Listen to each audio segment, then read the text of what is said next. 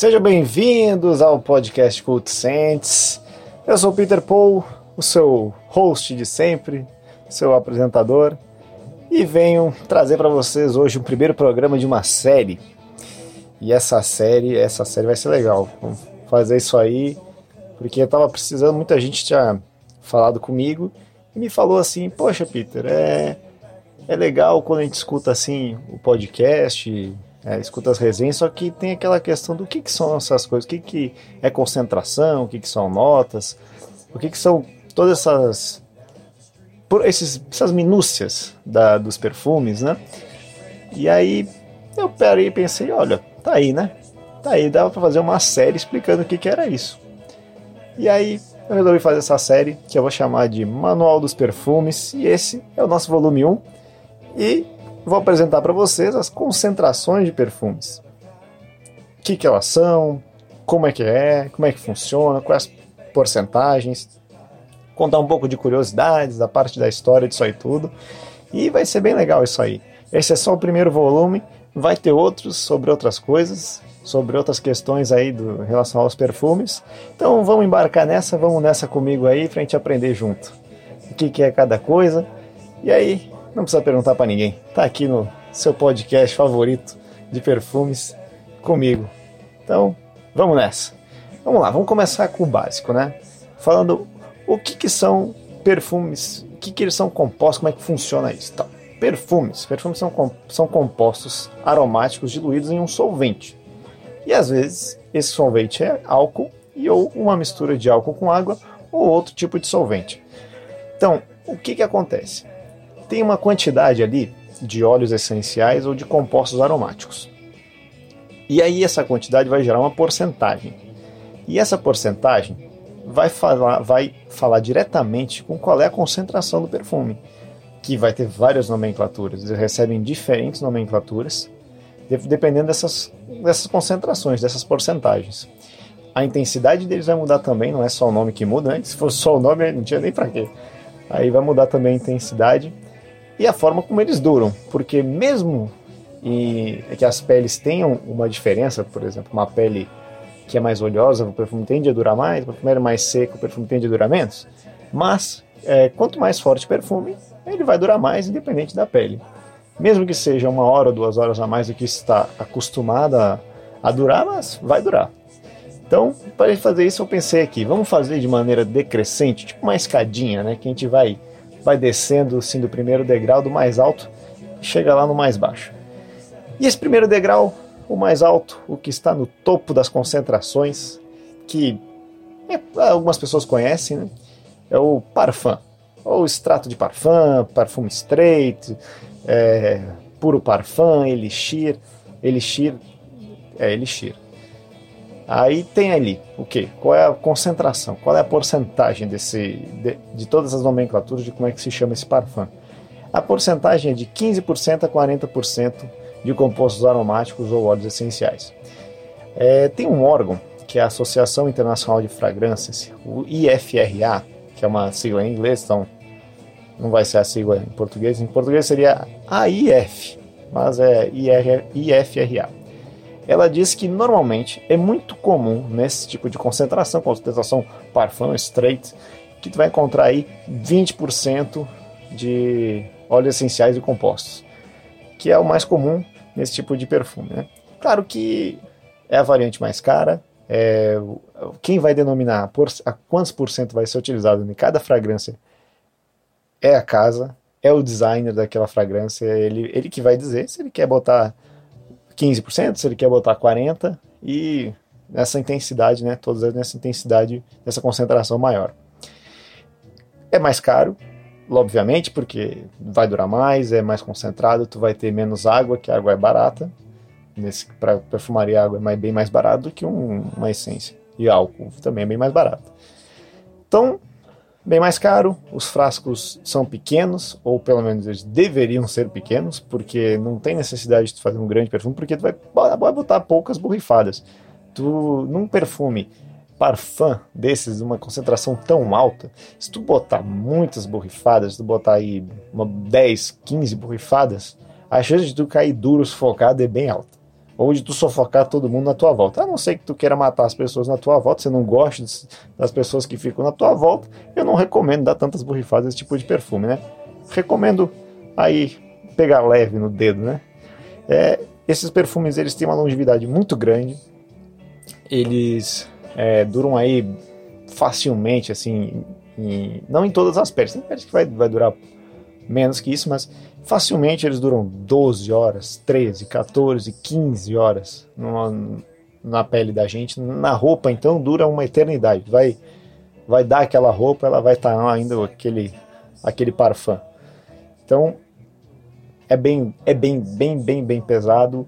É uma, uma fragrância que não é. Ser pesado, não entendam como ser antiquado ou ser fora de moda ou ser uma coisa assim, nada a ver. Não. É pesado é porque tem uma concentração maior, você vai ter um cheiro mais forte, né? E, claro, isso aí não, não foi uma coisa que apareceu do nada, tem uma data de quando apareceu pela primeira vez essa concentração, ela apareceu no mercado lá por volta de 1920.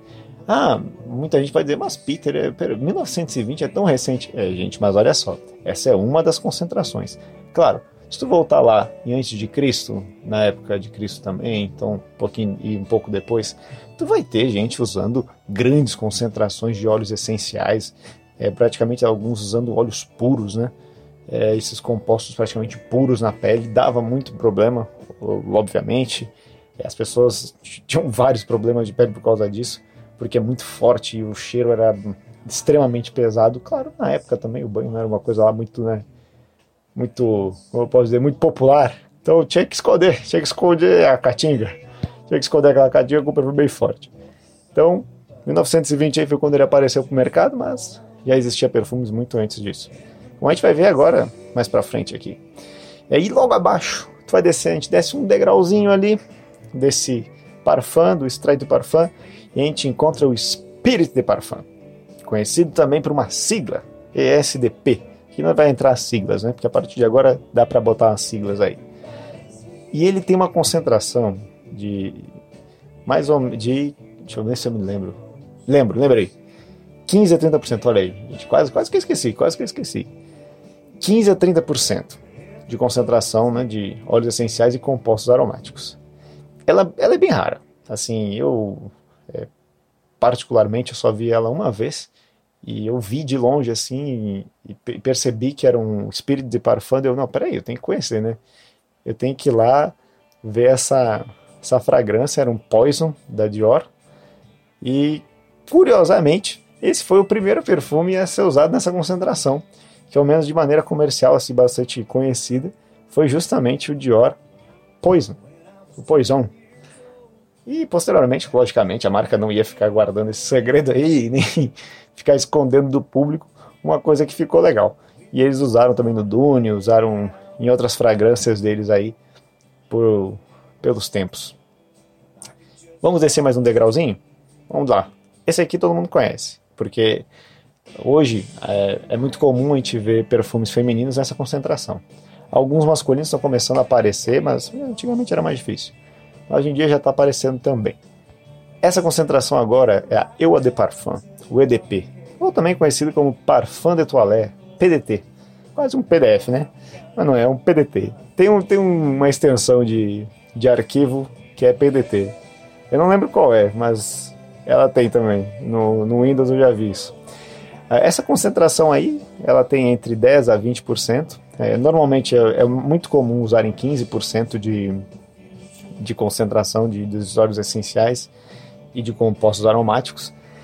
Se popularizou hoje em dia, porque é uma concentração encontrada em muitas fragrâncias. É, por exemplo, a gente vê algumas fragrâncias conhecidas, né? Umas fragrâncias que dão certo com, quando elas são na, na concentração Eau de Toilette.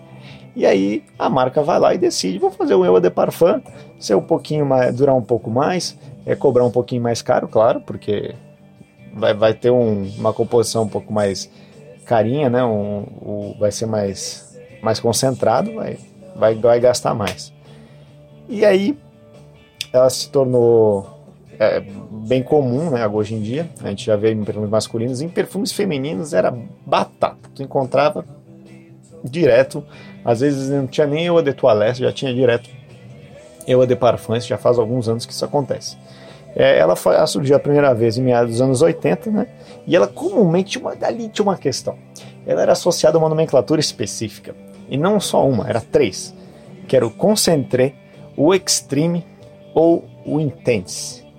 Hoje em dia, se tu vê um perfume Intense, Concentré ou Extreme, não quer dizer que ele é EDP, tá? Muitas vezes hoje estão sendo usados eu a de toilette com esse nome. Só mudou é que mudou um pouquinho, ficou um pouquinho mais. É, botou uma fragrância mais dark, mais pesadinha, com algum, algumas outras notas, mas não é um EDP, ainda é um EDT. Só que no início era utilizado para dar essa nomenclatura aos EDPs. Sendo bastante interessante, né? A gente aí aprendendo esse tipo de coisa, a gente acaba não não caindo muitas vezes em achar que o Extreme, o Intense, ele dura mais, né? Ele é mais durável, ele é mais forte. Muitas vezes ele é igual à versão clássica, a primeira versão de um perfume, é só um flanker comum. E agora, vamos descer mais um degrauzinho e vamos encontrar um velho conhecido, esse aqui todo mundo conhece. Esse aqui tu vai no shopping, tu vai na farmácia, tu vai encontrar. É o Eau de de tu encontra em qualquer lugar, Eau de virou mato. Sendo não é difícil de achar. Ele tem a, lógico, a, Eau de é EDT, né? A, a, nome, a, a sigla dele que tu vai encontrar em muitos perfumes. Ele tem aí de 5 a 15% de concentração de, de óleos aromáticos e compostos de, de óleos essenciais e compostos aromáticos. Ai, quase invertido, já estou ficando meio doido. É, mas, como é uma variante comum, ele, ele se encontra com preços mais atrativos ao grande público, até porque a marca não gasta tanto assim, né? E tem uma historinha. Nesse aqui nós temos uma historinha por trás. E a história é bem interessante. A gente sai aqui do, dos anos 2000 e vamos lá para o século XIV, na Hungria, né? Que muita gente faz a piadinha, o país, qual é o país mais, mais faminto do, do mundo? É a Hungria, que é Hungary, muito, muito, muito boa essa piada, né? O pra, só de o Prasalit tá, tá terrível. Mas ela, lá na Hungria, lá, tinha uma rainha. Essa rainha chamava-se Elizabeth. Não tem nada a ver, não é nem parente da rainha Elizabeth da Inglaterra. Ela era a rainha Elizabeth da Hungria. E ela criou uma mistura de um óleo aromático com álcool que evaporava devagar na pele dela. Veja só, né? Ela ali, vou, vou, vou, não quero tomar banho. Como é que eu faço? Vou criar aqui um, uma mistura desse óleo cheiroso aqui eu botar o álcool para ver o que acontece, porque o álcool não, não evapora, então você, o que vai acontecer na minha pele? Ah, o pessoal bebe álcool, então não dá para botar na pele, né? Aí ela foi lá, misturou e deu certo. Criou o primeiro Eau de Toilette, que na época não recebeu esse nome assim de cara. Ele foi conhecido como água húngara no popular, né? Os populares, as grandes massas, o, o afegão médio, ele chamava de água húngara e esse foi o primeiro Eu da Toilette. Ele foi batizado, claro, com. Não era Eu da Toilette a princípio, depois acabou sendo conhecido assim. Ele era conhecido como Eua de Reine de Hongrie, que é água do reino da Hungria. E era baseado em uma nota só. Veja só você. Uma nota só, rosa maninho, ou como muitos conhecem por aí, o alecrim, que é usado em, até na gastronomia e tal, é, era uma nota bem cheirosa, bem gostoso o cheiro. E esse era o cheiro da rainha. Então, você quer cheirar como a rainha? Pegar umas folhas de alecrim, dar uma espremida na pele e, e pô, vamos sair na rua aí cheirando a realeza. Mas vamos dar mais uma descidinha, né? E agora vem uma bastante conhecida para nós brasileiros aí, uma concentração que já aqui no Brasil a gente vê com muita frequência. Claro que com outro nome. Mas é a concentração Eau de Cologne, o EDC, e ele não tem esse nome à toa, viu? Tu pensa assim que colônia é colônia. Colônia. Colônia é colônia, né? É por isso que é esse nome. Eu a de Cologne, ela na época, no, quando foi criada, ela era mais ou menos um perfume cítrico, né? Era mais voltado para um perfume mais cítrico. E ela, sempre, e ela tem entre 3 a 8% de compostos aromáticos e óleos essenciais. Essa é a concentração dela. Foi confeccionada a primeira vez por Johan Maria Farina, né? Aqui no Nordeste as pessoas conhecem a Maria Farinha, que é um siri, é um caranguejo, um caranguejo de praia, um sirizinho bem pequenininho. Não era nada a ver com caranguejo, era um, era um alemão. O Johan Maria Farina, ele no ano de 1709, ele estava lá na sua choupana, na sua casa, no seu casebre, ele estava olhando para o céu, assim, olhando, ele, olha, eu vou, tô querendo cheirar bem, não sei o que fazer, já sei, vou, vou criar um, um composto novo de perfume. E ele criou a Eau de Cologne. Justamente nomeou a Eau de Cologne porque a cidade onde ele morava era Cologne, era colônia na Alemanha, né? Köln, como é conhecido na Alemanha. Isso tornou bastante popular rapidamente, a realeza adorou, né? Todo, dos reis, tudo, me dê, me dê, venda pra mim, venda pra mim, eu quero, eu quero cheirar bem, eu quero ter esse perfume, isso é incrível, eu quero mais, eu quero mais, não quero mais tomar banho, pra que tomar banho? Eu vou tomar banho desse perfume aí, não preciso mais lavar mais nada, ficar com aquele cheiro de sovaco, tá tudo certo. Mas ficou bastante, bastante popular, né? Depois acabou sendo bastante encontrado em farmácias, em boticários pela Europa fora, já já estavam confeccionando isso, já ficou para todo mundo, né? E claro, muito tempo depois, já no século XIX, século XIX, século XX, as casas do, dos famosos de perfumes, os grandes designers de perfumes, começaram a vender versões eau de cologne de seus perfumes mais conhecidos. Que por que, que eles faziam isso? Porque eles podiam vender num, num frasco maior, em maiores quantidades, e uma fragrância um pouquinho mais leve com um preço bem mais legal, bem mais atrativo, né? E o pessoal poderia ir lá comprar, é, ter sua fragrância aí conhecidíssima, uma versão Eau de Cologne, mais, mais fresquinha, ela no início ela não durava tanto, mas hoje em dia a Eau de Cologne dura bastante. E dependendo da tua pele, tu pode tirar uma boa longevidade aí, né? Eu na minha pele eu, tem alguns, algumas Eau de Cologne que eu tiro aí 10 horas, 8 horas, 9, é o que eu consigo aí. 10 foi o máximo. Foi o máximo. Foi a melhor eu de Cologne que eu usei. Pegou 10 que, que foi o topo. O topo, sem, sem mais. E aí o que acontece? Ficou famoso, todo mundo gostou, todo mundo vendia, ficou massa, o mundo inteiro queria, sucesso de vendas, os grandes designers usaram. Aí o Brasil olhou assim né, e disse: Olha, tá aí, vou usar. E a nossa perfumaria nacional ficou bastante marcada com a Eau de Cologne, que a gente conhece aqui, logicamente com outro nome, a gente conhece aqui com Del Colônia, ou desodorante Colônia, né, que vemos muito no Boticário, na Natura, no, na própria na Rinodê.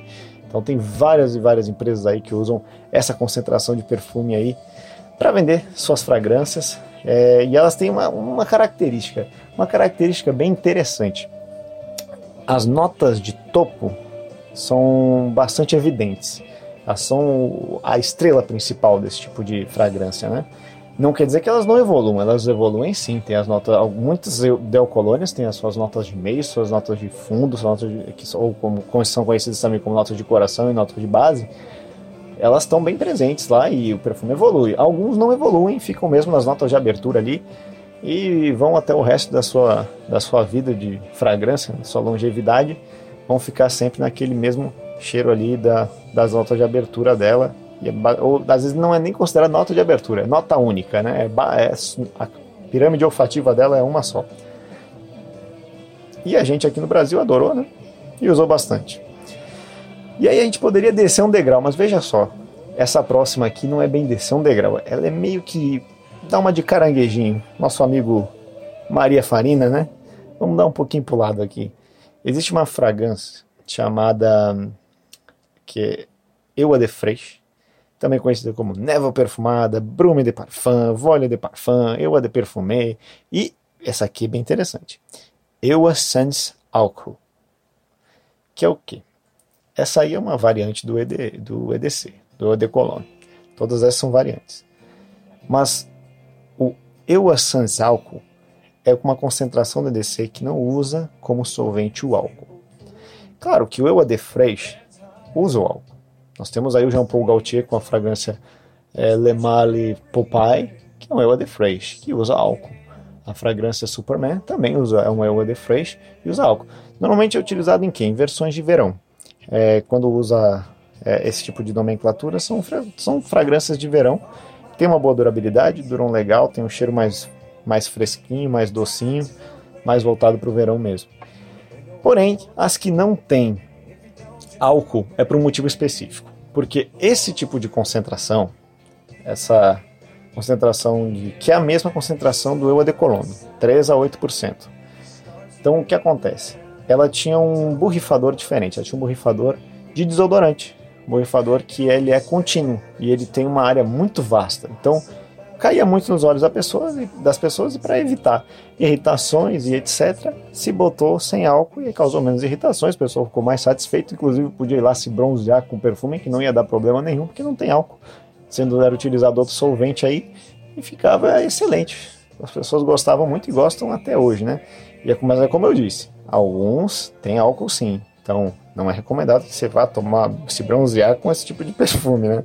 Não vamos causar um problema de pele aí, né, galera? Mas é isso aí que acontecia muito nesse tipo de, de fragrância aí que vinha sem álcool, justamente por conta dessa desse borrifador diferenciado. Agora, gente, ó, eu fiz uma resenha do Very Cool Spray da Savage e ele tem esse borrifador, esse borrifador de desodorante, de aerosol, só que ele não é nessa concentração, viu? Esse aqui, o, o Very Cool Spray da, do Savage, ele é um Eau de Toilette. Sendo ele tem álcool sim, ele não é um perfume para te usar para se bronzear, vai dar problema. Então não, vamos testar, né? Vamos pelo, pelo clássico, porque daí não, nós não vamos nos prejudicar. E, claro, é, não paramos por aí, porque a Eau de Cologne também tem uma outra variante chamada Eu, é, Classical Cologne, ou Colônia Clássica. E aí o que acontece? Elas Diferente da Eau de Cologne, que normalmente eram versões é, da mais, mais recentemente eram versões de perfumes mais conhecidos no mercado, voltados para o verão, a clássica, Colônia Clássica ou Classical Cologne é uma fragrância que, que ela se garante. Ela, ela vai sozinha, ela não, não é relacionada a nenhuma fragrância, ela é uma fragrância nova que a marca vai lá e põe no mercado e ela tem essa concentração Eau de Cologne Porém, não é relacionada a nenhum perfume da marca, ela já tem já está ali na sua faixa de mercado sozinha, com uma nova fragrância única. E agora no último degrau, o, mas não menos importante, claro, o último degrau, às vezes a gente pensa, ah, isso aí é fraquinho, isso aí não serve para nada, mas olha, muita gente usa hoje em dia, viu? É a menor concentração dentro da perfumaria, que é conhecida como pós-barba, ou splash, ou para os chiques, né? Aquele que é chique no último, é o Eau de Splash. Esse contém apenas 1 a 3% de compostos aromáticos e óleos essenciais e a duração dele é muito curta. É uma duração de uma hora e meia, máximo duas horas, assim, estourando. Porque é o quê? É para te sair do banho, uma, um pós-barba, um, um pós-banho. Você sai do banho, põe ali para sair perfumado, para estar tá com um cheirinho, muitas vezes é da mesma fragrância que a pessoa tem o Eau de Toilette, o Eau de Parfum e depois passa o eau de parfum por cima, não, não vai alterar em nada porque é o mesmo, a mesma fragrância, só um pouquinho mais fraquinha. E a pessoa vai pelo seu dia com o seu eau de parfum, seu eau de cologne, seu eau de toilette, que é bem mais forte, vai durar aí por muitas horas, vai projetar, vai todo mundo sentir, vai ficar doido ali, nossa, que perfume é esse, que coisa maravilhosa. E, e no início era apenas um pós-barba, depois tem o papai, né, que é o eau de toilette, as concentrações maiores. Então é isso, pessoal, esse foi o primeiro volume do Manual dos Perfumes sobre concentrações. Espero que tenham gostado, espero que tenha esclarecido bastante coisa, que fomos nessa viagem aí juntos, aprendemos juntos. Espero que tenham gostado. Se tiverem uma sugestão para o próximo volume, é, tem várias coisas dentro da perfumaria que, que se pode se falar aí para se aprender. Então esse é só o primeiro dessa série. Vou voltar com essa série semana que vem com uma nova, um novo volume sobre outra parte da perfumaria.